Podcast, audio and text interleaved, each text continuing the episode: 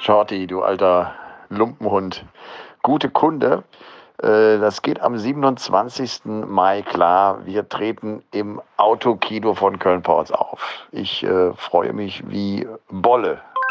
Hallo, mein Lieber. Ja, äh, grandios. Ich bin wirklich erstaunt und äh, schwer begeistert. Also 27.05. Köln-Ports, Autokino. Das kann ich bestimmt googeln mal, wa? Cool. Freue mich drauf. Schotti, das wird die erste Autokino-Veranstaltung, bei der die Autos kostümiert sind. Das ist so geil. Alter, du hast völlig recht, das wird Wahnsinn. Zum Glück habe ich gerade schon Nachhilfe Cars mir angeguckt, ein paar Teile. Autos können echt voll schräg aussehen. Wird irre. Game On. Der Darts Podcast mit Elmar Paulke und Shorty Seiler.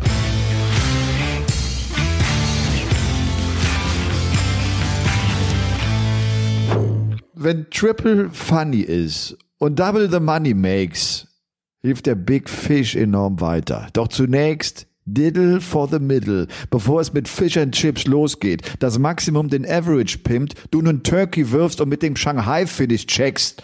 Top sei Dank. Und damit äh, auch allen ein herzliches Willkommen, die normalerweise mit Säge, Schere und äh, Klebestift ein Finish basteln.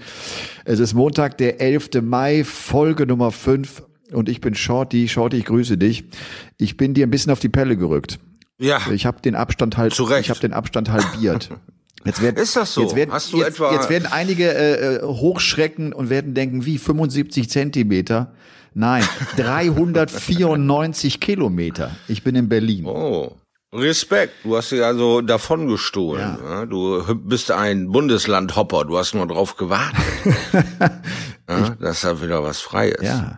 Und jetzt sitze ich hier und, äh, und muss immer noch schmunzeln, äh, ob unserer Sprachnachrichten, die ich äh, geschickt hatte, die wir uns geschickt hatten. Das war am Samstag. Das sind ja Original-Sprachnachrichten. Also es war, Ja. es war eigentlich so, Shorty. Der Plan war, das hatte ich auch der Agentur gesagt, passt auf, äh, sagt dem Shorty nichts.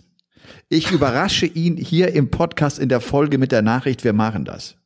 Jetzt, Ja, jetzt, jetzt war halt Samstag alles schon klar und wir wo- wollten natürlich wissen, ob du auch kannst am 27. Mai. Und von daher haben wir gesagt, okay, das können wir nicht, also dann können wir nicht warten. Wir wollen mit dem Kartenvorverkauf beginnen, weil es ja auch nur noch zweieinhalb Wochen sind.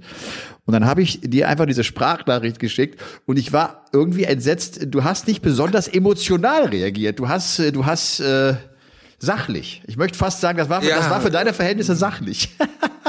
Ja, es war für meine Verhältnisse ober, ober, ober erstaunlich umwerfend und mich total mundtot machend, dass das überhaupt stattfindet. Ich habe mich erstmal fürchterlich erschrocken und war deswegen vielleicht unter meinem normalen Limit einer positiven aufnehmenden Nachricht. Also ich war wohl irgendwie äh, tatsächlich äh, begeistert und gleichzeitig etwas erregt, aber auch so ein bisschen ange äh, ängstigt, ob wir das alles auch wirklich so äh, auf die Reihe kriegen. Und dann kommt ein Alter, wir machen das. Und dann wusste ich nicht mehr, was ich sagen sollte. So, wenn Also ich dir fand's heute sagen würde, wir machen das, wie wäre deine, äh, deine Emotion heute? Ja, möglicherweise würde ich sie alle einladen und sagen, kommt, kommt, meine Schäfchen, wir wollen ein bisschen Spaß haben, wir wollen nicht unbedingt anfassen dürfen wir nicht, aber wir wollen reden, wir wollen uns verkleiden, wir wollen durch den Tisch treten, wir wollen endlich mal wieder zusammen sein. Deshalb würde ich mich vielleicht ein bisschen mehr freuen. Was das, was das Schrägste daran sein soll, ich äh, habe jetzt so ein bisschen, das machen ja einige im Autokino, das, ich habe jetzt äh, Ja. das so ein bisschen gehört von, von einigen äh, Darstellern oder auch Musikern. Das Ku- Kurioseste ist ja, dass es ja nicht beschallt wird. Also äh, wir werden auch auf der Bühne Mhm. sein und reden und das wird keiner sozusagen auf dieser Anlage hören, sondern nur klar im Auto über Radio UKW, ne? Dann alle Fenster Ja. hoch, auch das ist glaube ich ein Muss im Autokino. Das ist dann schon schräg, ne, dass du auch diese Beschallung nicht Absolut. hast, ne? Also ja. Ja, überhaupt keine Rückmeldung irgendwie. Ne? Äh, Hört ihr mich da eigentlich? Da müssen wir wahrscheinlich so Dinge ausprobieren, wie nicht sag mal hey, sag mal ho, sondern drück auf die Hupe oder mach einen Blinker an oder sowas. Wir müssen da ja ein bisschen umdenken, wie wir das Medium Auto damit einbauen können. So, fahren wir drei Meter zurück, wenn's kracht, haha. Irgendwie sowas. Tust du mir eingefallen, können wir ja auch äh, wirst Automemory spielen. ohne Autowitze äh, dahin kommen.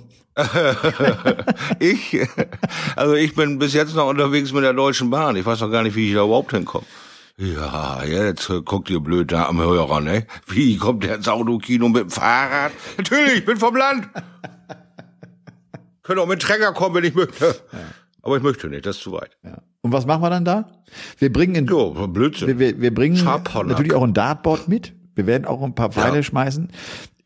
Es ja. haben einige jetzt hier auf Social Media auch geschrieben und gesagt, Mensch, was, was macht ihr da? Also klar, wir nehmen ein, eine Podcast-Folge auf. Das ist zunächst mal äh, der Abend äh, Game On. Aber wir freuen uns, glaube ich, beide Shorty tierisch darauf, auch wieder mit Leuten in Kontakt zu sein. Wir werden natürlich mit euch interagieren. Das ist echt etwas, worauf ich mich ja. richtig freue. Ich, meine, ich habe lange, lange ja, keine Live-Veranstaltung äh, moderiert. Ja, ich meine, du bist ja noch näher an der Nadel sozusagen, an der an der Emotionsnadel als ich, äh, wenn du die so live interagierst in deinem MC-Job bei der PDC Europe und da wirklich äh, dir das 1-1-Feedback abholen kannst und äh, drei gepushte Tage, da auch nur mal so die Leute anzusagen, geben man einfach einen geilen Kick. Ich denke mal, du gehst bis äh, Mittwochs mindestens mit dem Grinsen durch die Botanik und das ist ja auch so ein kleiner Schuss, so eine Droge, die einem fehlt irgendwann und dann gehen die Wochen weiter und weiter und weiter und es ist verdammt ruhig in seinem Leben. Ich finde, ich, ich finde, es ist ruhig in meinem Leben so so scheiße ruhig irgendwie. Also ich weiß gar nicht, wie ich das alles beschreiben soll. Und dann kommt so eine Chance und, und man ist selber total begeistert, neugierig und all sowas. Und dann kommt das, okay, wir machen das. Und dann geht man auf einmal mit dem Arsch auf den Grund und denkt, oh Gott, was machen wir denn da bloß? Aber ich habe ja einen alten Pro an meiner Seite, der Paulke, der wird sich da schon was einfallen lassen. Vielleicht habe ich auch noch den einen oder anderen wirren Gedanken. Ich denke, das wird eine, eine bunte Veranstaltung werden. Einfach ein bisschen Spaß haben zusammen. Und ich meine, ich komme ja aus der Gegend äh, Köln, bin dann Bergisch Gladbach geboren. Das ist ein Heimspiel für mich. Ah, ja. Also das ist, äh, mm. ich komme auch von, ich komme auch von der Schelsig. Ne? Ich äh, ah, bin ja rechtsrheinisch okay. als Gladbacher geboren. Das ist, ah, okay. das ist geil. Also hm. das, das äh, German Darts Masters im letzten Jahr, äh, Lanxess Arena, das war für mich ja. zum ersten Mal übrigens so eine richtig große Veranstaltung im Kölner Raum, die ich hatte. Ich mache echt schon ein paar oh. Jährchen irgendwie Darts, aber wir waren irgendwie nie in hm. Köln und nie so richtig äh, in, in der Heimat. Das ist schon, ist schon cool, ja. Aber ist schon irre dann, oder? Ich hatte ja auch einmal vor Jahren denn, denn, denn, denn Gespräche mit der ÖVB-Arena hier in Bremen, ob sie nicht auch so ein PDC Europe-Turnier mal haben könnten und habe dann den Kontakt hergestellt zu Werner. Und äh, wie am Ende ist es leider auch nicht zu, zustande gekommen durch, äh, naja, was hinter den Kulissen halt immer wieder so abgeht, da ist man ja nicht immer bei. Und äh, das hat leider nicht funktioniert. Aber ich hatte eigentlich auch gedacht, Mensch, wie geil muss das sein, in der ÖVB-Arena so ein Turnier äh, zu veranstalten. Man sieht seine Sportsidole, äh, vielleicht auch selber sich da äh, mal ganz anders präsentiert in dieser Stadt mit der ganzen Werbung und diesen ganzen Geschichten. Also da ist man ja dann doch so ein bisschen auch was von mir aus gerne narzisstisch und sagt, hier, guck mal da, da hast du mitgewirkt. da hast du mit dran gearbeitet an diesem Produkt irgendwie. Ne? Das ist, äh, war eine tolle Nummer, aber das war halt in den Early Days und dann haben sie ja immer weiter ausgebaut und ausgebaut. Vielleicht kommt da nochmal irgendwann der Kontakt zustande, aber ich denke, Bremen könnte auch so ein Turnier vertragen und da äh, die ÖVB Arena ja äh, jetzt mittlerweile von der Größe her äh, konkurrieren kann da mit den Arenen, die ihr da so besucht, sollte man da vielleicht nochmal so Denkanstoß, ne? Latten und Zaunpfahl und all sowas. Ne? Macht mal was hier, PDC ja. Europe. Der du hast, hat auch Spaß. Du hast eben noch gesagt, äh, das, das hat schon auch diesen Kick und man ist so drei Tage auf so einem äh, PDC Europe Event äh, war übrigens auch eine Frage äh, eines Zuhörers, äh, so wie sieht's hm. eigentlich hinter der Bühne aus? Was ist da so für eine Atmosphäre? Darauf werden wir, glaube ich, später noch zu sprechen kommen. Wir haben heute einige äh, Hörerfragen, Podcast-Fans, oh, wow, schön. Fragen, äh, die wir äh, schön angehen können. Äh, es sind mehr Fragen, als wir sie, glaube ich, beantworten werden. Und es hat uns, es haben uns einige ein Video geschickt. Wir haben uns äh, für das Video von Chris entschieden, dass wir heute auch noch versuchen werden zu kommentieren, das vielleicht mal so als kleiner Ausblick kommt. Also oh herrlich, endlich herrlich. mal wieder ein bisschen Training. Ja, ja, genau. Wie war denn die Woche? Du sagst eben, es war ruhig. Wie, wie war deine Woche so? Ja, also äh, tatsächlich ganz, ganz ruhig. Wir haben nicht wirklich viel gemacht. Äh, das Schöne war, dass ähm, mein äh, kleiner Enkel jetzt quasi äh, aufrecht sitzt und in der Sandkiste rumbuddelt. Da kriege ich nun ein paar Videos zugeschickt da und freue mich Opa, sehr. Ne? Äh, ja, ich bin Opa seit letztes Jahr April, äh, 5.4. ist Liam Noah auf die Welt gekommen da.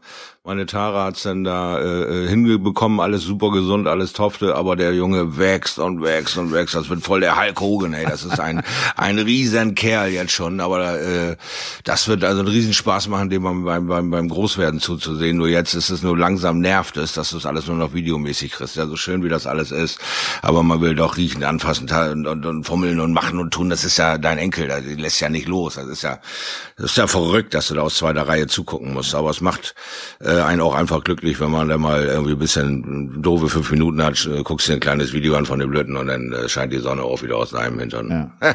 Ich habe übrigens heute, äh, heute Vormittag ähm, mhm. coolen Film gesehen. War eine Empfehlung äh, auf einem Twitter-Account von, von Darts WM 220, ein Film über Jockey Wilson. Ah. Der 2011 äh, erschien, 2012, im März 2012 ist Jockey Wilson ja gestorben.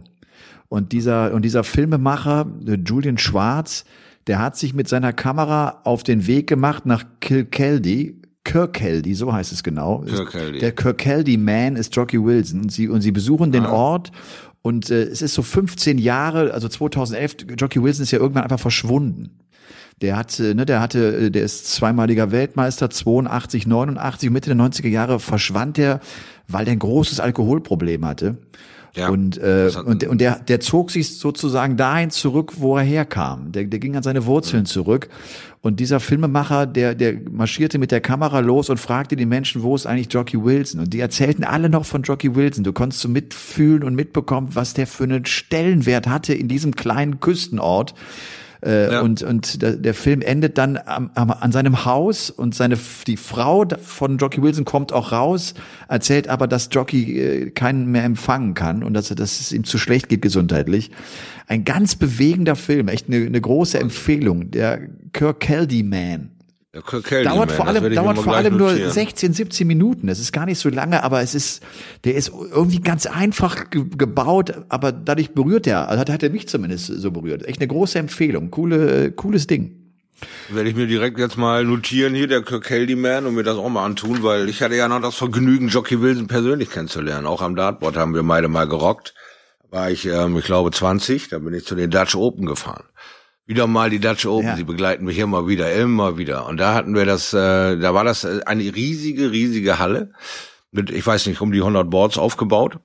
Ähm, ich war, wie gesagt, 19 oder 20, glaube ich, und Jockey Wilson war mein Gegner. Und ähm, ich habe es geschafft, ein 2-2 zu erspielen. Äh, äh, hinter mir tonnenweise Leute und ähm, ich, ich werfe viermal die 100 hintereinander ab. 101 Rest und äh, Jockey Wilson hat 86 Rest. Ja, 86 Rest. Ich weiß das noch wie heute, weil ähm, ich werfe meinen ersten Fall bei 101 Rest mit der Chance, das zu checken und den großen Jockey Wilson zu schlagen. Ich Amateurnudel aus Deutschland und äh, werfe den ersten Dart und einmal geht mit der gesamte Halle das Licht aus. Weil, ob ihr es glaubt oder nicht, in, in, in Holland ist ein Lichtschalter nötig, um eine Halle komplett dicht und äh, stockfinster. Stockfinster, du hast nichts mehr gesehen. Überall stoppte natürlich alles, bis dieser eine, weil es lehnte sich einfach ein Fan an die Wand oder mit dem Arsch das Licht ausgeschaltet. Und das ist mitten in meinem 101er Versuch. Licht geht wieder an. Die 20 ist ungefähr vier Zentimeter oder der Triple 20 quasi ist mein Dart gelandet. Ich frage Jockey, hey, kann ich das mal eben wiederholen? Hast du ja gesehen? Kuriosität und so war ja mitten in meinem Wurf. Jockey Wilson sagt, nee, kannst vergessen. Ich sag, ey, ich Amateur, du aus Deutschland, nee, kannst du vergessen. Ja, und dann, oh, da sind aber meine Freunde acht Meter groß geworden und haben angefangen, ihn zu beschimpfen und zu beleidigen. Was er doch als Superstar sich da rausnimmt und alle Wellen, weißt du? Und ich dann nur, oh, kein Problem, mach ich halt die 81 aus. Semmel den zweiten natürlich irgendwo eine Wicken, keine Ahnung, hab keine Chance auf das Match. Und dann kommt Jockey Wilson, zweifach Meister, ebenso wie er ist, spielt den ersten in der Triple 1, ihr dürft nicht vergessen, er hat 86 Rest.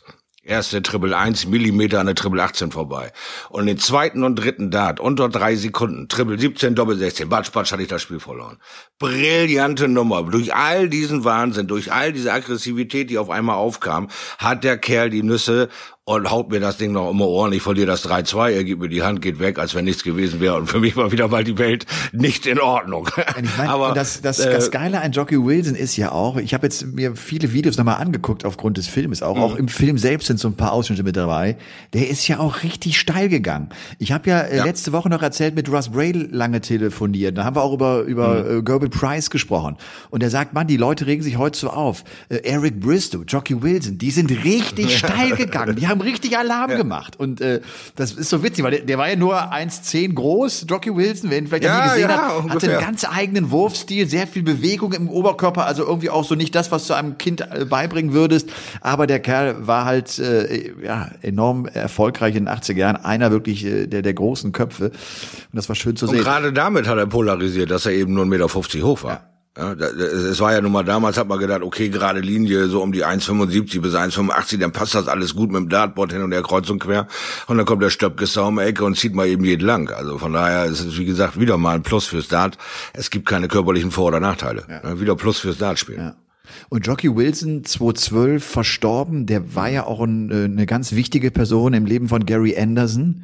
Das war ja die Hm, Zeit, als okay. Anderson privat echt eine ganz, ganz harte Zeit hatte. Bruder verstorben, ich glaube mit 35 Herzinfarkt, sein Vater verstorben.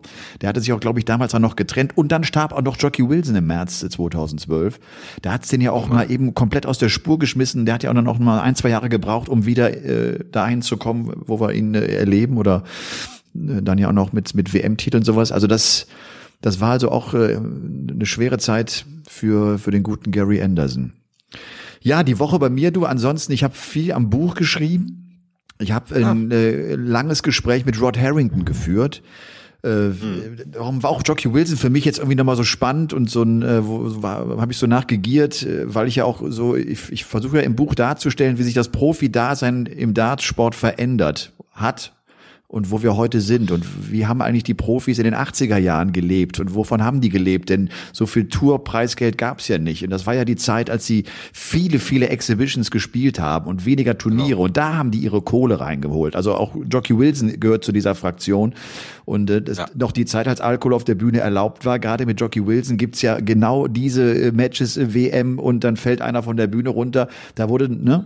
Und das, das war ja bis 89 erlaubt und, und, und dann ja auch der Grund, warum die PDC von Anfang an gesagt hat. Und übrigens, das hat vor allem auch Sky Sports, die als Fernsehpartner irgendwann eingetütet worden, die haben gesagt, passt mal auf, meine Freunde, wir haben einen Dresscode, wir werden die Walk-on-Girls haben, wir werden mit Musik einmarschieren. Auch so, die, die waren in der Verhandlungsposition, wo sie echt auch Ansagen machen konnten.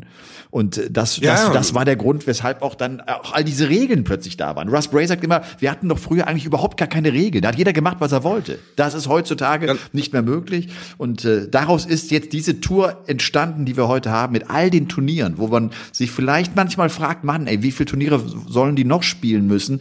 Auf der anderen Seite, sie wollen halt das, äh, und das haben sie ja auch geschafft, einen, eine, ein Turniersystem zu erstellen, mit dem du als Profi ausschließlich von der Tour leben kannst. Sie, ne, so, Ja. so wie das im Tennis ist, so wie es im Golf ist, man hat sich natürlich auch da an, an anderen Individualsportarten bedient und geguckt, was machen die eigentlich. Sie wollen halt ein, ein, ein, ein System schaffen, wo du keine Exhibitions brauchst, wo du keine extra Sponsorenverträge brauchst, sondern du, du spielst die Tour und damit bist du safe und damit kannst du dich finanzieren. Und äh, finde ich ganz spannend. So, das ist äh, das ist jetzt so auch das Thema im Buch. Und Rod Herrick, das muss ich auch mal sagen. Ich meine, wir, ich, ich bin selber jemand, gerade auch jetzt äh, so, als es so Mitte April mit Corona äh, so richtig losging, habe ich echt gedacht, verdammt, was was passiert jetzt auch mit Darts und und wie wird das werden? Rod Harrington ist unheimlich zuversichtlich. Er sagt übrigens, äh, dass vielleicht ist es ja auch so, dass Darts genau einer der Profiteure ist. Jede, jede Zeit hat auch Profiteure. Es gibt auch Nutzer Ja. aus der Corona-Krise. Vielleicht sind die großen Firmen ja nicht mehr bereit, diese zig Millionen in, in Sportarten wie Fußball oder Golf oder Tennis zu investieren. Vielleicht sagen sie, okay, wir machen ein bisschen weniger und schnappen sich kleinere Sportarten. Vielleicht könnte Darts davon ja profitieren. Und er sagt auch weiterhin, er ist ja äh, immer noch äh, im, im PDC Director Board drin, die PDC versucht und sie werden, wenn es jetzt bald losgehen könnte, auch mit Events ohne Zuschauer, sie werden 95 Prozent der Turniere noch stattfinden lassen können. 95 Prozent. Das heißt auch, die werden in der, in der Woche zwei Turniere. Da wird es richtig Alarm geben für die Spieler. Und Ja, auch das heißt, das mu- muss ja auch irgendwie abgedeckt werden. Das Ja. ist, zieht ja Schwänze hinten dran. so, und, und jetzt noch eine ganz wichtige Meldung, Shorty. Ja, Die ja. PDC sagt, Rod Harrington hat das Preisgeld safe für die nächsten Jahre. Sie sind nicht auf Sponsoren äh, äh, Suche. nicht auf Sponsoren, so ja auch, auch, nicht, auch nicht abhängig auf, von Sponsoren. Also Ja. diese Sorge, die ich ganz ehrlich hatte, wenn du diese kleineren Wettanbieter hast, und Wettanbieter leben ja auch vom Live-Sport, kein, kein Sport, kein Live-Sport äh, bis in die kleinsten Ligen rein, also setzen die auch keine Kohle um, sind, könnten das, ne? Also da sagt er ja auch, das, das hat die PDC, das hat Barry Hearn hinbekommen, dass sie davon nicht abhängig sind und dass sie das äh, äh, weiter umsetzen können. Und das ist ja eine ganz wichtige Meldung für alle Profispieler, dass das Preisgeld da ist. Davon leben die. Davon lebt vor allem äh, ne, der, der um die 50 steht.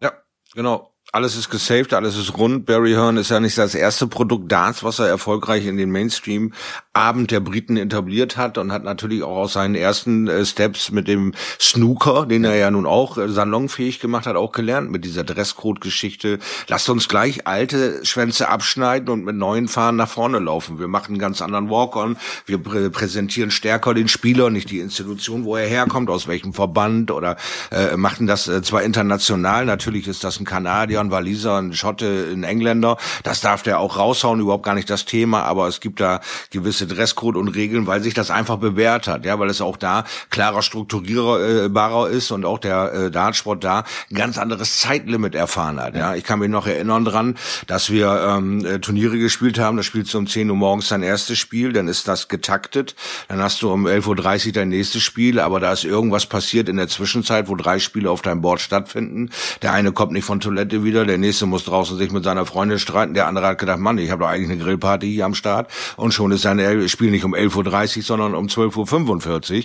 Wie soll das ein Fernsehsender jemals auffangen, da interessante Spiele wirklich rauszupicken? Also haben sich da auch ihr knallhartes der ähm, äh, Spiel hinter Spiel hinter Spiel hinter Spiel, Knaller hinter Knaller hinter Knaller hinter Knaller äh, aufgebaut und haben wirklich ein Produkt geschaffen, was äh, eine Superlative mittlerweile erreicht hat, die kaum noch äh, quasi überbietbar ist. Ja, sie sind alle noch an äh, schon Nachkommastellen in, in Weltrekorden, äh, um die zu duplizieren oder zu schlagen. Ja, mit 123,65 Punkte. Wer wirft 0,65 Punkte? Naja, der Computer wirft es raus. ja, damit du da überhaupt noch irgendwas differenzieren kannst, um diese ganzen Superlativen darzustellen. Aber ähm, für, für einen, der weit über 30 Jahre spielt, ist das einfach toll mit anzusehen, dass der Sport so auf festen Beinen steht, dass er so lange schon gefüttert wurde, dass ja auch Leute mittlerweile sitzen, die nicht so eine Profilneurose haben und sagen, hey, ich bin Präsident von XY, äh, was ich sage ist Gesetz, ich hau das raus und so, nur um sich selbst zu beweihräuchern, sondern der denkt an seine Spieler, an sein Produkt und macht da im Hintergrund Dinge safe, von dem du als normaler Spieler gar nichts mitbekommst, dass du auch genau in so einer Krise weiterhin am Geldtopf teilnehmen kannst, sobald es darstellbar ist. Und das ist wieder mal ein ganz, ganz großes Lob in die Richtung PDC. Ja, es ist ja faszinierend, was man da so alles aufbrökelt, was die PDC eigentlich alles macht. Nicht nur das reine Entertainment-Produkt Dartspieler, äh, Darts, sondern eben der Sportler wird äh, sich gekümmert, auch um seine Psyche wird sich gekümmert mit Ex-Superstars, weil auch ein Dartsportler hat natürlich seine Idole, ist ein Fußballfan, ist ein Boxerfan, ist ein, weiß ich nicht, Tennisfan oder sowas. Und wenn der sich hinsetzt und einen Podcast raushaut, Mann, ich hatte auch hier Suff-Probleme, das Probleme, das, Suicide-Probleme, ich würde gerne da irgendwie mal mein Wissen raushauen, dann ziehen die sich die Podcasts rein und holen sich ganz normal ihren Input, weil am Ende sind sie auch alle Menschen, die eine Außergewöhnlichkeit machen anders als alle anderen eben dieses Konzentrationsfähigkeit Steigerung in, in, in, in diesem ähm, ja Halligalli-Turnieren äh, das so unter Kontrolle zu kriegen unterscheidet sie von den anderen. Aber ansonsten haben sie ganz normale menschliche Bedürfnisse und Probleme die irgendwo auch an, äh, abgedeckt werden müssen wie um Jobsicherheit äh, was kann ich äh, in diesen Zeiten darstellen? Kann ich in Ruhe weiter trainieren oder muss ich mir tatsächlich irgendwo einen Job suchen der ja jetzt auch vielleicht durch die Krise neu aufploppt eine neue Industrie aufploppt oder sowas und ich gehe dahin oder bleibe ich jetzt bei dem Sport? Natürlich natürlich ist das für die PDC wichtig zu zeigen, hey, ihr könnt hier bleiben. Wir sind ein Arbeitgeber, der weiter bezahlt, der euch das ermöglicht, dass ihr weiterkommt nach der Krise. Und das ist ein ganz großes Plus. Ja. ja. Hast du äh, gestern äh, mal reingeschaut in, äh, in die Home Tour mit den Fußballstars? Nein. Das war äh, sehr witzig. Leider. Ich, äh, wir hatten ja in der letzten Woche, äh, glaube ich, beide so gesagt, okay, die Home Tour, das ist schon echt äh, was für für Hardcore äh, Darts-Fans, ja. wenn nur diese beiden Boards da sind. Die Fußballprofis, die ein gutes Niveau hatten. Gallagher gewinnt, mhm. glaube ich, am Ende. Äh, und die haben wirklich, die haben, die haben geil gespielt. Äh, mit Finishes von über 100, die man merkt, oh. dass der Sport in England natürlich eine ganz andere Tradition hat. Und die waren so emotional dabei. Also es war so, so geil halt. Nicht wie ein Profi, der den ersten versemmelt und dann geht's weiter, sondern die haben Attacke direkt. Und das ging auch mal mit, mit drei Punkten los. Weißt du, erste Aufnahme vom ersten Profi 1, 1, 1. Oh, drei Punkte. Das war so Lampenfieber, Lampenfieber. Ja, das, das, sind gestandene ja, genau. Sportsmänner, aber sie haben elf Kumpels oder zehn Kumpels da. Ja. Sie stehen nicht alleine da. Und jetzt stehen sie alleine an dem Board. Aber äh, dieser Wett, das Wettkampfgehen ist voll geweckt. Ja, ist voll geweckt. Wenn einer trifft, dann treffe ich. Ich kann jubeln. Ich kann dann ständig äh, die Fankurve abjubeln und mich abklatschen lassen. Nicht meine elf Kumpel, sondern ich bin das. Und dann gehen die völlig anders steil, ne? Ja. weil sie auch sehen, der, der gemeine Dartsportler schert sich nicht darum, wie er wirkt, wenn er feiert. Er feiert, er lässt die Emotionen raus. Ja, Der eine oder andere sieht aus, als würde er gerade, was weiß ich, irgendwie durchbeißen. Ja, der nächste äh, haut dermaßen Luft äh, äh, äh, Uppercuts durch die Gegend, dass wenn du da reinkommst, du wahrscheinlich eine Woche lang fliegst. Ja, und der nächste hat äh, das Gefühl, als würdest du lächeln eine Kreissäge Also von daher ist es faszinierend, was die Jungs einfach, wenn sie nur Emotionsbomben mal zünden, äh, für einen Spaß vorbereiten. Ja? Herrlich, ja, herrlich. Ja. Also ja, Martin Schindler hat ja auch jetzt seinen Auftritt gehabt äh, in der auf der mhm. Home Tour, äh, hat am Ende Platz drei belegt, so ein Auf und Ab erlebt, ne? Kyle Anderson mit 5-0 weggehauen, aber dann auch gegen den Schweden Daniel Larsson, der die Gruppe gewonnen hat, mit 0-5 äh, baden gegangen. Es war wirklich, es war irgendwie alles mit dabei. Also ja. das, äh, das war so der Tag äh, des Martin Schindler auf der PDC Home Tour. Shorty, lass uns vielleicht mal zu wirklich vielen Fragen kommen. Und äh, was ich ganz ja. spannend äh, gefunden habe, es haben einige echt äh, Fragen gestellt oder, oder angeregt, auch wirklich größere Themen mal anzugehen. Also beispielsweise jetzt gerade in der Zeit, in der wir sind, wo es keine Turniere gibt, ob wir nicht eine Folge machen können, äh, in dem wir komplett uns nur mit einem Spieler auseinandersetzen. Das ah, okay. äh, ja, finde ich äh, ja, ein absoluten Gedanke, den man mal äh, verfolgen kann. Das hat der Phil uns vorgeschlagen. Dann war der äh, Weser Allstar äh, schrieb, äh, ob wir was zur Dartskunde mal machen können, also Pfeile, ob wir, ne, da, da hat er offenbar ein bisschen Bock drauf. Und ähm, dann äh, gibt's äh, auch die Nachfrage kam, Shorty, es soll ein mhm. Sprüche-Special von Shorty Seiler geben. Da hat, und jetzt nochmal ein großes Lob an Stefan und Martina, die sich ja um unseren neuen Instagram-Account Game On, der Darts Podcast kümmern. Die machen das Weltklasse. Sie machen es nicht klasse, sie machen es Weltklasse. Und sie werden ein, sie werden ein Sprüche-Special von Shorty Seiler natürlich äh, dort irgendwie integrieren und sie werden das machen. Und äh, wenn ich sage großes Lob, äh, ich, ich, ich kriege ja all die Fragen. Weißt du, ich, plötzlich habe ich richtig Hausaufgaben. Ich habe gestern eine Stunde gesessen und Fragen sortiert. Herrlich, das ist, das ist nicht schlecht, oder? Macht ihn fertig! Macht ihn alle! So. Ich sehe ihn da schön mit seinem Ranzen in der Ecke sitzen. So habe ich ihn kennengelernt, liebe Freunde. Mit seinem Schulranzen, das er durch immer die Botanik so, jetzt pass Schöner lederner Schulranzen. Den hast du bestimmt heute noch. Den hab, Alter. Hab oder? Der ist heute Natürlich. Diesen Schulranzen habe ich auf dem Flohmarkt gekauft für 30 äh, Euro Nöhnchen. Ein Schulranzen, ja. der, und da wusste ich nie, ob das, ob das irgendein äh, Trick des, des Flohmarktverkäufers war, hatte so ein Kalenderblatt aus dem Jahre 65 drin liegen. Wahnsinn, ey. Das Ding war cool. aber also, das Ding war so Aber porno. eine Frage, das passt jetzt genau Ohne dazu. Scheiß. Eine Frage, ich muss eben schauen, von wem die gestellt wurde. Philipp hat's getan. Nein, falsch. Das war äh, an mich eine Frage. Es geht um unsere allererste Begegnung. Weißt du noch, wann wir uns getroffen haben zum allerersten Mal? Oha. Also ich glaube, die Geschichte äh, lehrt sich, äh, lehrt mich, äh, äh, dass ich es nicht weiß, aber ich weiß schon äh, äh die Geschichte, die ich immer erzähle. also die, ich, die, ich meine ähm, Kirchheim 2.6 könnte es gewesen sein. Ja, irgendwie sowas, genau wegen der Einladung, die ich da hatte zu dieser WM, dass man sich mal kurz vorher unterhalten hat und wir dann auch äh, mit äh, Marcel Schmidt gesprochen hatten, wegen DSF auf dem Shirt, welchen Kontakt man da benutzen könnte, wer, wie, was, wann, weil da waren wir ja auch noch so neu, da hat sogar DSF quasi Werbung auf meinem Shirt noch dann da gemacht mit diesen äh, interessanten grünen Farben, die dann ja von jemandem adaptiert wurden, der viel, viel erfolgreicher spielt als ich in diesen grünen Farben. ich weiß nicht genau, ob ihn irgendwie erkennt, aber er hat keine Pony-Probleme Probleme, sagen wir mal so. Ja, hängt ihm nicht ein Haar im Gesicht, wenn er da performt. Und ähm, da habe ich dann mal irgendwann auch erzählt, ähm, die Geschichte, wie ich hinter Welge stand in Halle Westfalen, in diesem Schlauch nach draußen. Ja und quasi so mitfieberte und vor mich hinbrabbelte. Und du standst dann da auch mit rum und hast mich dann angetickt und gesagt, lass uns mal drüber sprechen, ob du nicht mal äh, äh, sowas auch in so ein Mikro reinhauen will kannst. Und ich habe zu dir gesagt, lass mich in Ruhe, ich habe keinen Plan, äh, äh, was du hier von mir willst und was hier überhaupt läuft. Und dann kamst du mit Werner irgendwann nochmal und sagst, komm, jetzt red wenigstens mit dem, was da los ist. Ich sage, ja, hab ich doch letztes Jahr alles, haben wir doch wegen der WM. Nee, nee, dass du jetzt mal an so einem Mikro sitzt. Äh, wie? So, da war ich erstmal geplättet. Und die Geschichte erzähle ich halt ganz gerne, weil ich irgendwie so den äh, Plan im Kopf hatte, Mensch, ich wusste eigentlich gar nicht, wer das ist. Und dann sagt er, willst du mal ins Mikro quatschen? Ich denke, äh, wer spricht mit denn hier komisch von der Seite an? Willst du mal in mein Mikro quatschen? Was ist denn das? Also ich erinnere mich, dass ich... Ich mag die Geschichte. Ich meine 2006 Kirchheim und wir hatten, äh, Hm. wir haben uns wirklich nur kurz, weil wir uns einfach auch nicht kannten, kurz die, die Hand gegeben und begrüßt, aber es war sehr distanziert. Und als ich äh, jetzt nachdachte, ne, wann war unser erstes Treffen, habe ich eigentlich auch mal vielleicht die Frage, wie habt ihr die Dartspieler mich eigentlich damals wahrgenommen. Ich als Quereinsteiger, der plötzlich da war und äh, und äh, im, im Fernsehen die Sportart nie was, verkaufte. ähm, gab äh, quasi nie was äh, Negatives in, in der Hinsicht, sondern alle haben das als große Chance gesehen, weil du dich äh, also ja so präsentiert hast als äh, als einer von uns. Nee, brauche ich nicht für bezahlt werden. Ist ja nun mal eine nachvollziehbare Tatsache, was du nun äh, nachweislich auch aus diesem Sport gemacht hast, mit und für uns. Und äh, der Einstieg ist dir gelungen, indem du dich einfach ganz normal gezeigt hast, wie du bist. Ein Typ aus dem Volk, der sich auch mal da hinstellt und ein Bier mitnimmt. Und sagt, komm, wir, wir quatschen das mal. Aber ist nicht so, dass du jetzt in irgendeiner Ecke rumliegst und völlig von einer anderen Welt bist oder, oder von Dingen redest ähm, oder voraussetzt, die, die irgendwie gegeben sein müssen, sondern mit dem klarkommst und arrangierst und das Beste rausholst, was da war. So, und damals war es halt wenig Sendezeit. Man macht sich eine Platte darüber. Das sind drei, vier, fünf Stunden im Jahr gewesen, glaube ich, zu Anfang.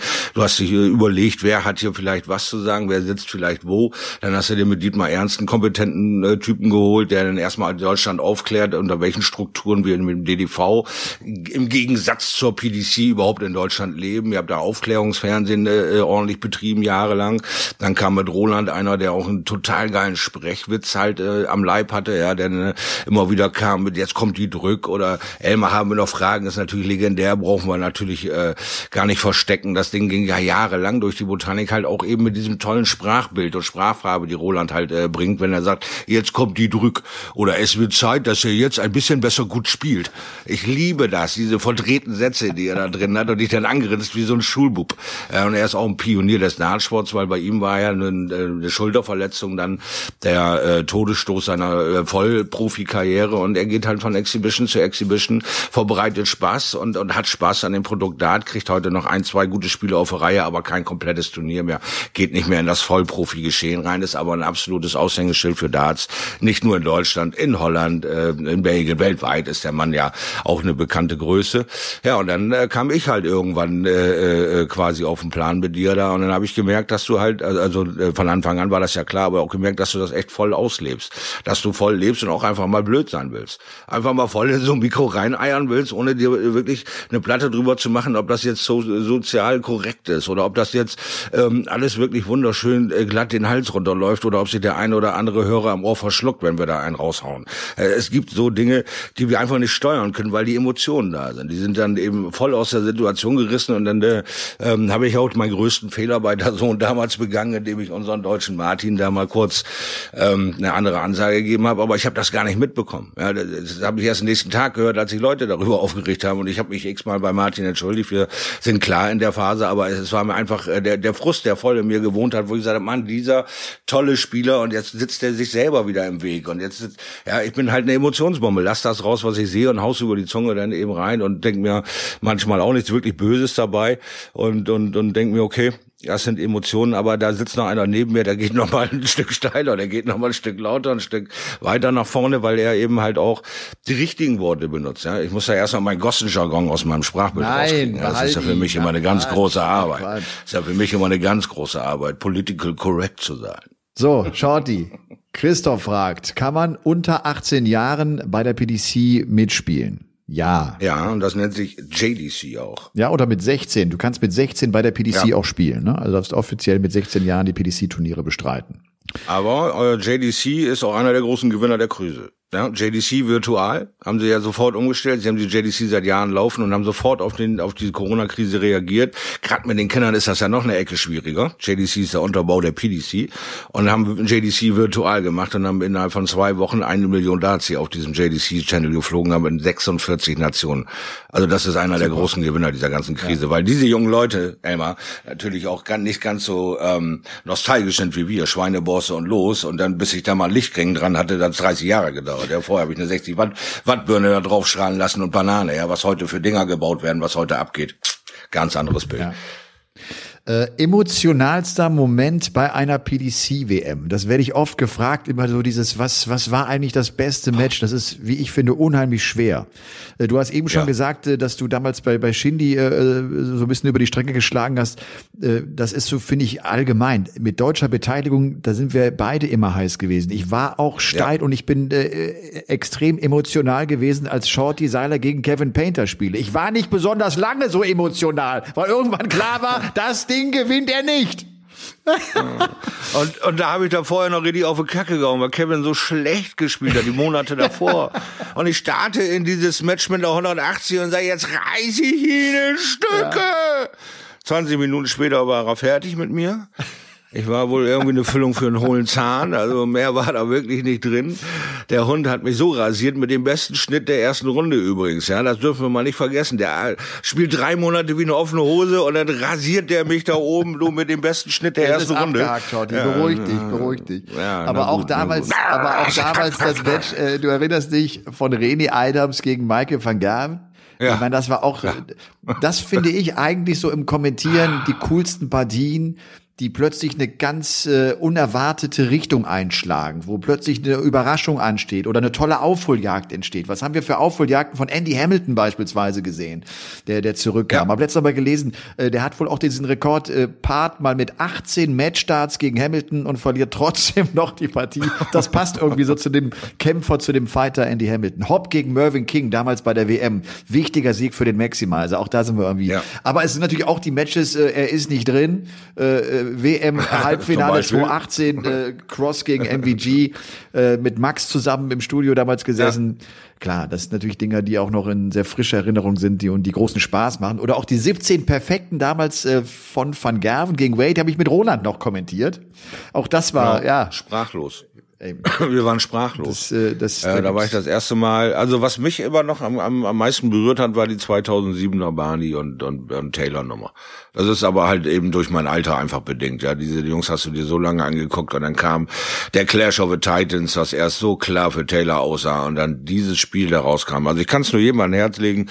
Zieht euch das noch mal rein und dann wiegt mal alle Spiele ab, die ihr gesehen habt. Ja, also das ist ein Kampf von von so viel verschiedenen Techniken, Und von das- so viel das ist mentaler auch für Stärke. mich das- das Top-Match äh, Ja. von, von allen. Leider ist es Weil es auch diese, diese. Geschichte war halt so geil. Barney kommt 2006 zur PDC. Endlich spielen Barney und Taylor mal gegeneinander. Genau. Sie treffen aufeinander. Barney schlägt Taylor, Taylor schlägt von Barnefeld. Es ist wie so ein Aufbauen eines Showdowns. Sie spielen dieses, diese Weltmeisterschaft, ich glaube, beide im Halbfinale zu null. Beide gewinnen 6 Mhm. das- zu 0 das mag Sätze, sein, ja. meine ich. Und dann kommt's zum Finale und dann gibt's dieses 3-0 Taylor, ko- und Entscheidungsleck und dann, es wird die Regeln ge- geändert. Ne? Die Regel wird geändert, Also, danach, ja. das ist so sensationell. Genau. Also, Das ist wirklich, also das ist einfach nicht zu schlagen. Das ist einfach, das ist eines dieser Spiele, diese Legendenspiele. Diese Sachen kannst du nur schlagen, wenn du quasi ähm, so eine Emotionsbombe bist, die sich nur an einem Menschen auffällt und sagt, das ist mein absoluter Favorit und keiner, keiner hat auch jemals so gut gemacht wie er. Und da muss man einfach mal offen sein und ehrlich sein und sagen, diese beiden Menschen haben ein Ding dahingelegt, was einfach kaum zu toppen ist. Wie du schon sagst, mit Geschichte, mit Emotionen, mit allem. Du hast eigentlich nach 3-0 schon, oh, alles klar, abschalten, scheiße, doof, doof, doof. Und dann hörst du nicht mehr auf vier Stunden lang. Das ist halt, das war doch, das, ich weiß nicht, wie es euch da gegangen ist, aber ich habe gedacht, ich werde hier verrückt. Ja, und für, Also und für mich war es, glaube ich, noch äh, ganz anders, als es für, für dich war. Du, du, der schon so lange im Darts drin warst. Ich, ich bin ja 2005 letztes erst dazu gekommen und wir haben ja anfangs auch nur die WM übertragen. So viel Darts habe ich gar. Ja, nicht genau. kommentiert.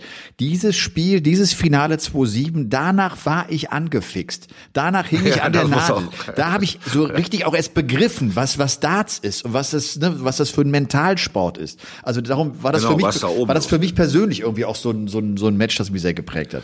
Aber auch das ist unsere Frage, was sind eure Top 3 Spiele? Ich, ich kann es irgendwie, also ich habe nur dieses äh, Finale 2-7 ist ganz oben und dann kommen Ja. irgendwie so viele Matches, die ich gar nicht unterscheiden kann. Ist dieses äh, damals äh, Barneys Sieg gegen MVG im Achtelfinale, nachdem MVG zweieinhalb Monate kein einziges Match verloren hat und Barney später sagt, Ja. ich habe nur auf diesen Moment trainiert. So, auch das Oder, oder ist es, äh, weiß auch nicht, Louis gegen Taylor mal beim Grand Slam of Darts, beide mit einem 110er Average werfen 32, 180er.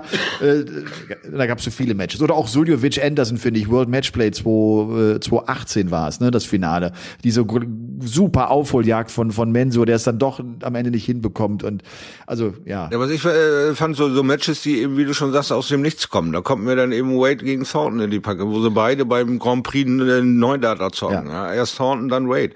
Das, das habe ich noch nie gesehen. Ja. Erst gab's das Ding jahrzehntelang nicht, dann kommt Brandon Dolan, macht den History Maker und dann kommen die beiden um die Ecke geschlittert und hauen in einem Spiel das, das perfekte Ding hin. Ja. Da denkst du dir doch, hör mal, das ist ähm, Nummer 10 und, und, und auf dem absteigenden, aufsteigenden äh, Ast äh, Thornton, da, da, da packst du nicht viel rein an Erwartungen und naja, guckst dir mal an. Und auf einmal machen so, so diese diese ja durchschnittlichen äh, zu der Zeit ja waren ja sechs sieben Leute wirklich äh, phänomenal. Und und die Jungs haben immer wieder den Anschluss gesucht. Mal waren sie gut mal waren sie nicht so gut. Wade ist so eben halt so ein Typ der immer mal wieder äh, auftrumpfen kann aber auch äh, dann wieder lange Durchstrecken hat. Und und Thornton war da nicht ganz klar was passiert da eigentlich mit dem mit dem äh, äh, äh British Open Sieger wird das noch mal was oder nicht? Und dann hauen die beiden den Neuner rein und wie sie sich dann voreinander verbeugen und die Hand geben und all dieses dieses äh, Emotionsding fand ich auch fantastisch, ja. obwohl ich äh, keine Ahnung mehr hatte, wer dieses Spiel am Ende gewonnen hat. Ne? Also ich finde immer, wenn ich nicht mehr so ganz genau statistiksicher bin, dann hat mich das emotional so weggeballert, dieses Spiel, dann ist das in meiner Favoritenliste. Dann spielen Statistiken auch keine Rolle mehr irgendwann, ne? Dann, hat, dann nee. ist es, dann ist es das Match gewesen. Frage von das Daniel. Gefühl siegt sowieso irgendwann. Äh, hm. Wie ist es bei den Turnieren hinter der Bühne? Und ich glaube, äh, wir können ja zwei verschiedene Sichtweisen mal kurz darstellen. Also hinter der Bühne heißt, dort sitzt die Regie, äh, dort ist die ganze Technik-Crew, dort sitzen die Caller, äh, dort saßen früher mal die Walk-On-Girls und warten auf ihre Einsätze. Die Schreiber sitzen dort. Ich habe meine Position, wenn ich dann auf die Bühne gehen darf und der Master of Ceremonies bin.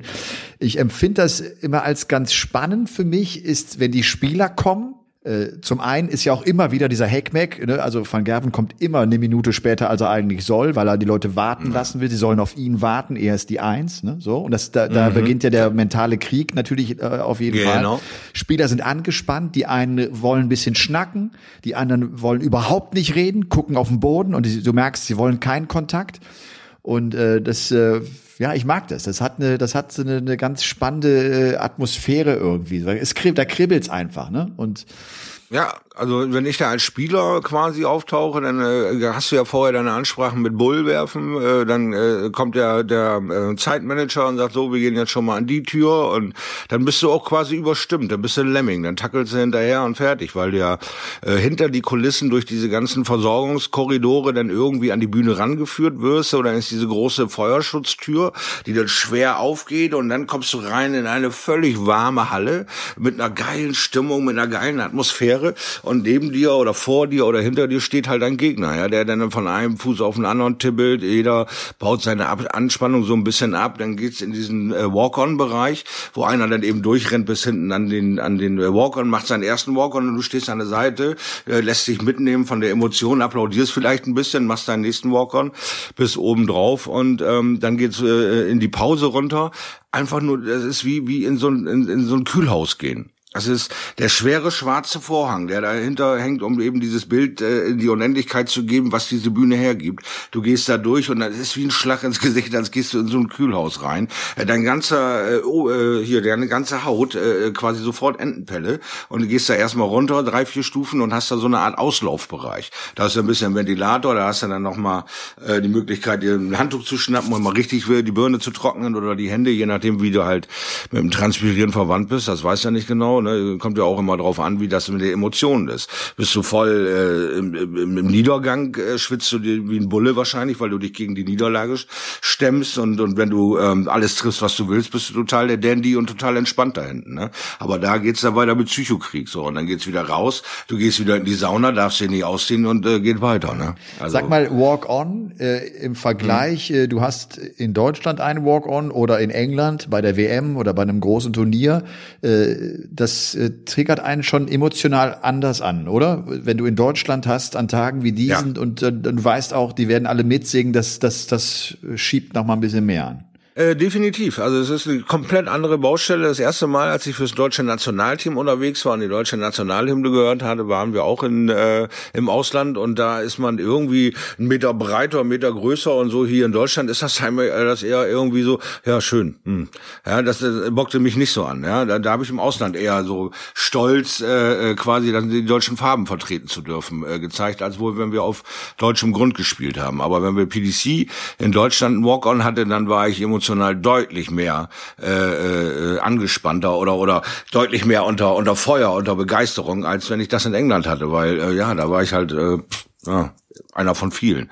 Da in Deutschland hörst du deinen Namen wird gerufen, dann äh, äh, Leute äh, ja wollen sich auch an dir reiben, dich auch mal mit Pfeifen oder sonst was auseinanderbringen, weil du ja auch in den Kommentaren sagst, hier, ey, diese Pfeiferei, ihr könnt ja alles machen, aber hört doch mal auch zu pfeifen, wenn die Leute spielen. Dann schaffst du es mal wieder auf der Bühne, fangen sie natürlich an zu pfeifen, weil jeder äh, will dich ja natürlich auch ein bisschen ärgern dabei. Aber also ich bin emotional stärker bei der PDC beim Walk-on in Deutschland verbunden, ja. Okay. Das ist eine Tatsache.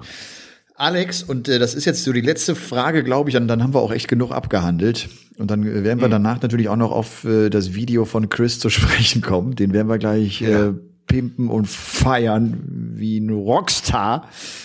Mhm. Äh, Alex äh, wollte noch mal wissen, weil er, ich glaube, im Freundeskreis, wenn ich es richtig erinnere, äh, auch das Problem hat, Datitis was hm. man tun kann, was, was Spieler gemacht haben, die Datitis, vielleicht nochmal für all die, die das jetzt zum ersten Mal hören, das ist tatsächlich eine darts-spezifische Nervenkrankheit, sowas wie der Jips im Golf. Der Jips im Golf ist ja die Situation, du pattest und kannst den Ball nicht mehr sauber schlagen. Beim Darts ist es so, du kannst den Dart nicht mehr zu dem Zeitpunkt loslassen, die Hand öffnen, wo du es eigentlich machen möchtest und du verziehst die Darts ganz schlimm.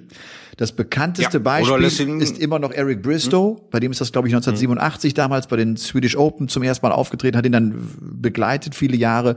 Ich weiß, dass äh, dass Mark Walsh Probleme hatte. Mensur Suljovic, das das Beispiel oder der einzige Spieler, der vor der Datitis nicht so gut war wie nach der Datitis. Er hat ja seine seine äh, die, die, die, den Griff völlig verändert. Er hat ja eine ganz eigentümliche Haltung des des Darts, aber das das funktioniert und er hat sein Spiel verändert und ist seitdem besser als er es jemals war.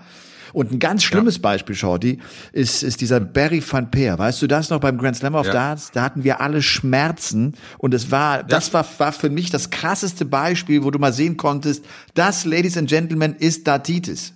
Und es ist furchtbar. Ganz genau. Es ist furchtbar. Hat, ja. hat der gelitten damals?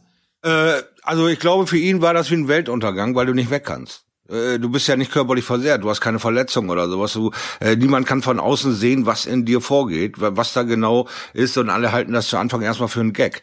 Ja, und dann laufen ihm schon die Tränen runter, weil er sich nicht äh, ja darauf fokussieren kann, einfach diese Bewegung auszuführen, die er Millionen Male vorher gemacht hat.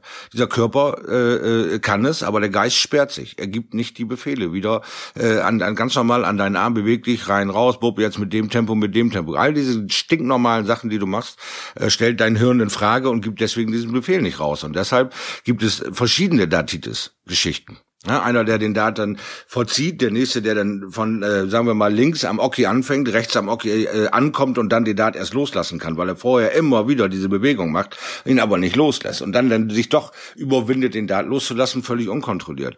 Ja, das war also, bei äh, Van Peer, glaube ich, oft zu sehen. Ne? Der, der stand in dieser ja. Vorbereitung und spürte da schon, verdammt, ich werde ihn nicht loslassen können. Und du hast gemerkt, genau. er, er bekam es einfach nicht hin. Und das, äh, ja. das, das ist, ist ja verrückt. Das ist eine Blockade im das Kopf. Ist eine Blockade im das Kopf. Ist eine, ja. Es ist, äh, genau, das ist eine Blockade im Kopf. Es ist, äh, diese Befehle werden nicht ausgeführt, die werden in Frage gestellt. In Millisekunden werden die in Frage gestellt und dein Körper bockt. Der blockt, der lässt diesen Wurf einfach nicht zu. Ja.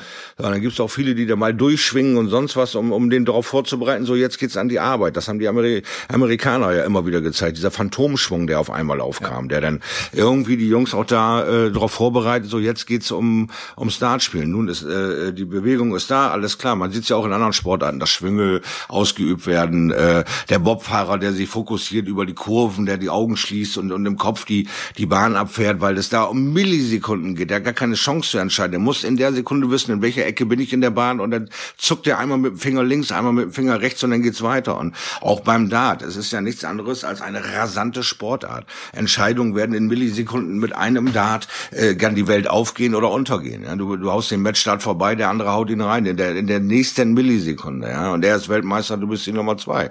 Das sind ähm, emotionale und, und mentale Probleme, die wälzt du in Millisekunden ab. Und irgendwer ähm, ja, oder irgendwo, wo tritt dann mal das Gen auf Datitis, wenn du dafür affin bist, wie ein Mensch, der sich nicht in Frage stellen muss, wie Eric Bristow.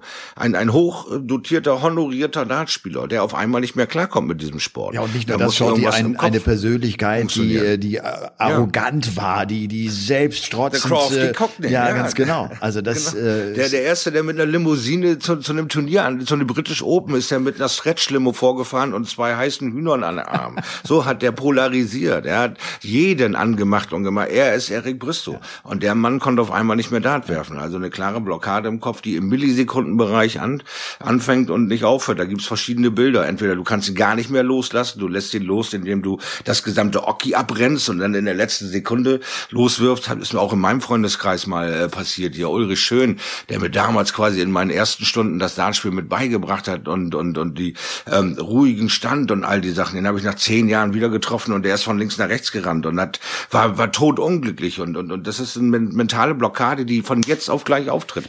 Und ähm, Ich habe mich mit, mit haben's, einigen äh, Profis unterhalten. Mark Walsh erinnere ja. ich mich zum Beispiel auch die Frage, wie, wie hast du es wieder in den Griff bekommen? Äh. Ich weiß nicht, was, was du für Erfahrungen hast, weil das auch die Frage, glaube ich, äh, in diesem Fall ähm, von ähm, Hm. wer hat sie nochmal gestellt? Ihr sagt mal ganz schnell von Alex war. Ähm, Alex. ja. äh, Mark Walsh sagt, er hat es einfach gemacht, indem er unheimlich viel geworfen hat, gar nicht mehr gezielt hat, Genau. dass der Rhythmus wiederkommt, dass die Selbstverständlichkeit deiner Wurfbewegung wieder funktioniert, ohne auf die Doppel 20 zu zielen, wie gesagt. Einfach nur werfen, werfen, werfen, stundenlang werfen. So hat er das in den Griff bekommen. Und das machen viele, aber mit vielen verschiedenen Gegenständen. Ein Freund von mir hat das mit Teebeuteln gemacht. Okay. Ja, der hat einfach nasse Teebeutel genommen und immer nur die Bewegung gemacht, weil er wollte sich sein Bild von dem Dartboard nicht kaputt machen. Ja, wenn du einfach nur wirfst, wirfst, wirfst und dann wirfst du 3, 2, 17, 9, Bullseye und da noch und da noch und da noch, dann tut dir das irgendwann weh, weil du es nicht mehr kontrollieren kannst, wo die Dinger landen. Also hat er einfach angefangen mit Teebeuteln zu werfen, Also links, rechts, links, ohne irgendwas, sondern einfach nur auf die Mauer, bang, bang, bang, bang, bang. Immer nur um diese Bewegung äh, äh, wieder als normal äh, äh, anzusehen, als als Automatismus. Ja, der Unterbewusstsein im Körper sagen, du machst doch nichts anderes als einfach nur Steine Wasser werfen oder einen Teebeutel an der Wand oder sonst was. Und dann fing er wieder an, auf dem Board rumzudoktern und und und und, hat einfach durch die Bewegung wieder eine Normalität reingekriegt und hat aber auch sein Bild von dem Dartboard nicht zerstört. Ich sage ja, diese Dartitis ist nicht bei jedem gleich. Ja, der, der andere ähm, hat dann äh, erstmal ganz aufgehört, ein halbes Jahr, hat überhaupt nichts mehr gemacht, keinen einzigen Fall geworfen, gar nichts, hat sich nur ähm, diese Selbsthypnose CDs da reingedrückt und ist wieder ans Board gegangen und hat dadurch quasi wieder einen, äh, einen Weg gefunden, mit, mit diesen Ergebnissen klarzukommen, die der Dart ihm gegeben hat. Weil er hat alles in Frage gestellt. Ist der Triple 20 drin, hat er die Frage gestellt, wieso? Hat, nicht, hat sich nicht drüber gefreut und ist weitergegangen, sondern hat sich in Frage gestellt, wieso ist der jetzt da drin? Dein Gehirn macht so verrückte Dinge mit dir, das glaubt man einfach gar nicht. Ja? Eben war es noch völlig easy und in der nächsten Sekunde ist das die größte Überwindung, das zu tun. Ja. Wahnsinn. Wahnsinn. Eines steht fest. Chris hat überhaupt keine Probleme in Richtung Datitis. Nein. Chris äh, ist on fire. Er hat uns ein Video geschickt, das total professionell übrigens erstellt war. Großes Kompliment, Chris. Er hat äh, zum einen, und das sei auch nochmal vielleicht an all diejenigen gesagt, die uns jetzt Videos geschickt haben und wir dieses Video nicht berücksichtigen werden. Wir wollen euch sehen. Wir wollen euch werfen sehen. Uns reicht nicht, dass ihr uns das Dartboard zeigt. Der, der Hightower, glaube ich, der hat wirklich, der hat 150 Punkte gecheckt mit Bullseye, Bullseye, Bullseye. Spektakulär. Aber ich, ich will ihn halt auch mal sehen. Ich muss ja wissen, was er Ja. für einen Wurf hat, sonst können wir das ja nicht kommentieren. Der Chris hat das perfekt umgesetzt. Er hat das, äh, der hat den Bildschirm geteilt. Wir sehen ihn links werfen. Wir haben rechts das Dartboard. Er hat sogar den Score unten eingeblendet. Also äh, das Jawohl. ist eine glatte Eins. Das könnten wir eigentlich äh, der äh, PDC schicken und sagen, so müsst ihr das machen. Also das ist äh, Ja, ganz genau. wunderbar gelöst. Und man sieht auch die Emotionen, aber das werdet ihr gleich dann noch hören, beim Elmer und beim Short, die sind die genauso vorhanden wie beim Chris. Man sieht, wie er sich über sein sehr gelungenes Leck auch selber äh, freut. So. Also das äh, ist auch das, was wir sehen wollen. Chris spielt 2-0-1 wie gefordert. Shorty, äh, Ja. jetzt kommen wir zwei Technik-Hengste äh, und müssen gleichzeitig auf Play drücken, dass wir auch das äh, gleiche äh, kommentieren. Das wäre zumindest ganz sinnvoll. Ne? Bist du bereit? Es, es könnte Sinn machen. Jetzt hast du mich natürlich wie üblich total vor veränderte Tatsachen, Tatsachen gesetzt. Ja. Ich muss jetzt drücken. Bist du bereit? Ja, Dann fange ich an zu reden und äh, wir legen dann los. Ist das okay? alles klar. Ladies and Gentlemen, vor uns steht, ich würde mal sagen, Chris, der müsste so 14, 15 Jahre alt sein. Der Mann trägt ein Phil Taylor Shirt. Er ist offenbar ein Phil Taylor Fan. Shorty, play jetzt! Aber er hat nicht die Wurfbewegung eines Phil Taylor. Die Ausgangshaltung vielleicht ähnlich. Er greift den Dart aber mit mehr Fingern. Und der erste Dart ist in der Triple 5. Das sind 15 Punkte. Zweite ist in der 20. Und jetzt kommt das erste große Triple von und Chris. da ist das Nicken. Oh, da ist das Nicken, da ist das Nicken, die Triple 20 mit dem letzten erwischt, 106, 106, wie wollen wir sie machen? Wir wollen Triple 20. Er haut ihn drüber, die Schramme ist in der Kerbe, das ist ja unfassbar. 86, Bullseye-Rest. Bullseye-Rest, 50 Bullseye-Rest. Punkte. Er steht in er- einem ziemlich engen Raum. Der Wird er- Fernseher links, Kommode, da gelbe Gardinen hängen runter. Und jetzt er- sind 50 Punkte später, 18 Doppel 16. Check! Nein! Er geht einfach auf Bullseye drauf. Chris, Chris, ist ein...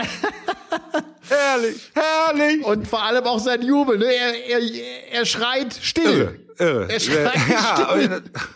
das war der lauteste, leiseste Jubel, den ich je gehört habe. Hervorragend. Aber 50 Aber er hat auch die Cojones, das Bullseye zu attackieren. Wollte ich gerade sagen. Klasse. Das ist ja auch eine relativ neue Tendenz bei Profidatern, die ich sehr schätze. Ich mag das, wenn sie draufgehen und nicht immer nur Wenn sie umst- endlich mal finishen. Ich mag das. Und nicht immer diese Sicherheitsschiene. Äh. Ja.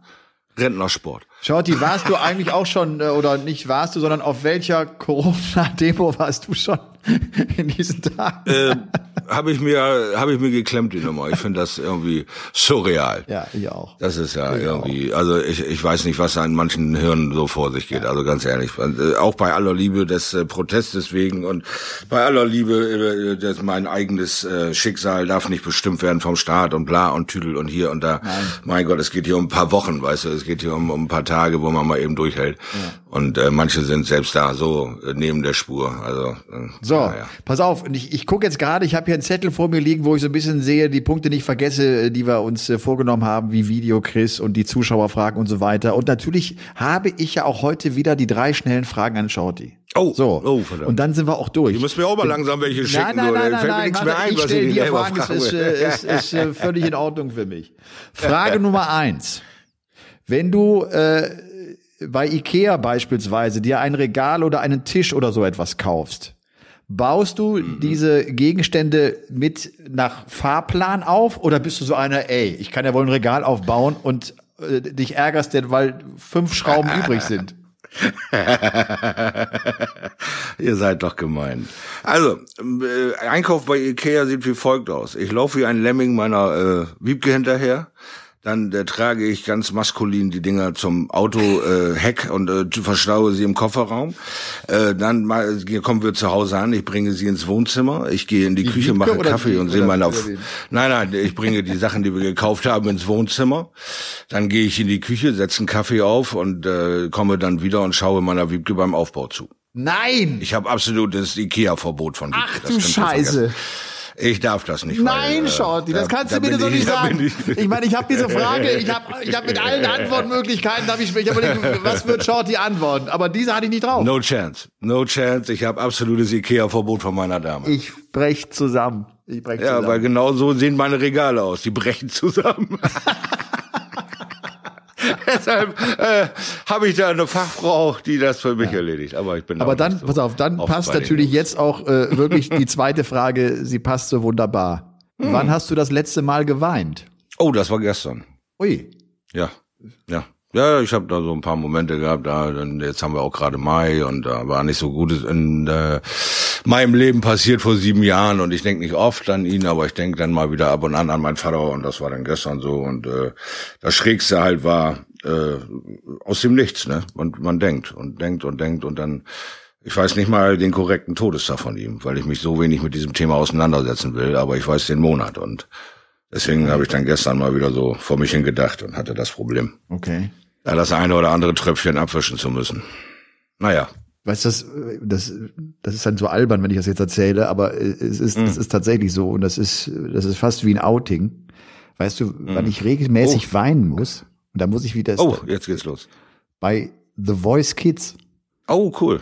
Okay. Wenn ich Kinder sehe, Kann ich gut mit leben. wenn ich Kinder sehe und die plötzlich singen, wo du denkst, ihr seid ja Engel, da laufen mir die Tränen, dann kann ich es nicht zurückhalten. Also meine kleinen Kinder, ich habe ja jetzt im Alter 10, 12, 13, 14 so, ne? Äh, ja. die, die gucken mich auch dann an und denken, was ist jetzt mit Papa los? Das haut, da haut's mich, da schmettert's mich zusammen. Das ist, es ist peinlich, wenn, aber es ist tatsächlich so. Ja, ja du, wenn, wenn Männer weinen können, dann sind sie halt keine Frauen. so, und jetzt Abschluss dieser Folge. Äh, was war dein schlimmster Ausraster nach einer Niederlage?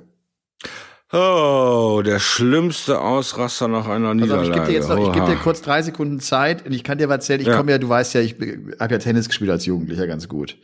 Und ich bin, äh, ich, Handschlag verweigert. Handschlag verweigert. Ah, okay. Ja, und dadurch durfte ich zwei Jahre lang nicht mehr Dart spielen, hat mein Vater mir verboten. Da war ich zwölf. Boah. Und da hat er zu mir gesagt, hat er zu mir gesagt, es ist mir zu peinlich, auf Turniere zu gehen und mein Sohn heult hier rum und verweigert den Handschlag. Du kommst nicht mehr mit. Hat er mich zwei Jahre lang auf der Strafbank zu Hause sitzen lassen, ist auf Turniere gefahren, kam mit Pokalen wieder Jetzt und hat immer, hey, hey, hey, hey. kein Scheiß, er hat mich richtig getriezt. Und ich habe ihn zu Hause, an Bord habe ich ihm keine Chance gelassen. Aber ich musste ihm beweisen, dass ich verlieren kann. Weil nur wenn du verlieren kannst, bist du ein großer Sieger werden. Also das will ich nicht nochmal erleben. Und da ich so Bock auf diesen Sport hatte, habe ich diese zwei Jahre dermaßen gelitten und trainiert wie ein Behinder, wie ein Verrückter, wie ein Wahnsinniger und habe alles probiert, an diesem Board zu erkunden und zu machen. In diesen zwei Jahren Gulag in meinem Kinderzimmer. Aber danach war ich viel, viel gechillter bei Niederlagen und okay. konnte das mehr akzeptieren. Es ist so lustig, weil ich habe ich hab auch überlegt, irgendwie, ich bin früher, ich, du weißt, ich bin heute noch eine Heißdüse, auch am Dartboard und äh, ja. bin eher, eher emotional, äh, wenn es nicht so läuft. Und es, es läuft ja eigentlich nie gut bei mir am Dartboard. Äh, aber es war, ich hatte auch so, da war ich, ich müsste so ähnlich alt dann wie du gewesen sein, 12, 13. Ich weiß doch, Clubmeisterschaft gespielt gegen einen, der auch ziemlich gut war. Und äh, mhm. ich spielte und mein Vater spielte auf dem Platz, der hinter uns lag, äh, auch selber Tennis. Okay. Und ich schimpfte schon rum und es kam schon mal zwischendurch Elmar äh, ein bisschen ruhiger, wenn es geht. Irgendwann flog mein Schläger, äh, was ich gar nicht beabsichtigt hatte, aber es passierte. Er flog über meinen Zaun, er flog über den Zaun meines Vaters äh, und er landete direkt neben ihm. Und dann kam oh. der mit oh. Schläger zurück und ich habe gewusst, okay, jetzt brennt die Heide und sitz, sitz, sitz, schnell los. Mein Vater hinter mir her über die Clubanlage. Das war natürlich großartig. Aber ich bin. Dabei hattest du nur etwas feuchte Finger und ja, ein Holzschläger ist dir da aus ja. den Finger gerutscht. Du, ich habe ja. schon, ich habe schon äh, auf dem Golfplatz doch. auch Schläger in den Teich versenkt. Ach tatsächlich. ich habe beim Golf, äh, Golfplatz habe ich mir mal von außen angeguckt. Dann bin ich so 15 Minuten drumherum gefahren. So habe ich gedacht, was für ein irrer Platz. Ich habe mit Golf null ja. am Hut. Ich würde so gern, ich würde so gern mal probieren, nochmal, ah. weil vielleicht macht es ja Sinn, wenn das Gras nicht unbedingt höher ist als der Ball und man versucht ihn zu treffen, ja. weil, wie gesagt, mein Sylter Kuhweiden-Besuch kennt ihr ja, ja noch. kennen wir schon. Sehr gut. Genau. Shorty, es ist schon wieder soweit. Wir sind schon wieder viel zu wir müssen lang. Aufhören. Wir müssen aufhören. Es hat Spaß gemacht. Ich oh, fand es heute eine interessante Folge. Ich weiß nicht, wie es dir ging. mal gucken, was die Ja, wir haben gucken, viele Sachen rausgehauen. Ja?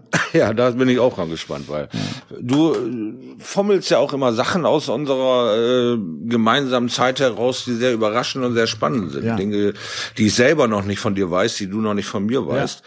Äh, das ist, ist schon, ist schon äh, eine witzige Tour hier, so dieser Podcast. Mal sehen, so. was da so ja noch für Wahnsinn auf uns zukommt ja. in den nächsten Tagen, weil ich habe ja gehört, wir haben da noch ein Projekt. Wir haben noch ein Projekt. Komm, wir, wir nutzen Monat. jetzt natürlich auch das nochmal, um, um Werbung zu machen ja. natürlich. Also, 27. Mai, wer im Raum Köln, äh, im Ruhrpott, da gibt so viele Dartspieler, kommt vorbei ins Autokino Köln-Port, 27. Mai. Tickets holt ihr euch, ja, wir haben es über Social Media schon, äh, schon penetriert und wir haben es überall äh, schon diesen Link hinterlegt.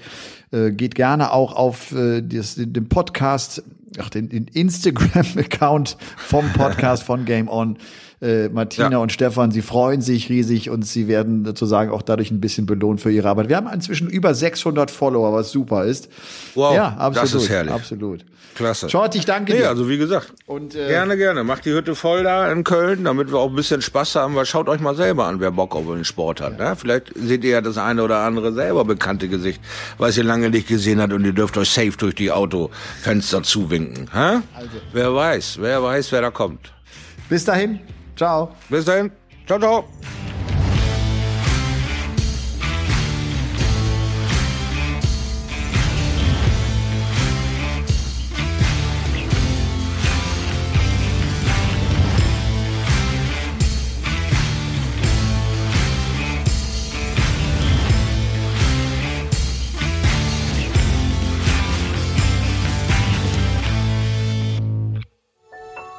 Dies war eine Produktion der Podcast-Bande.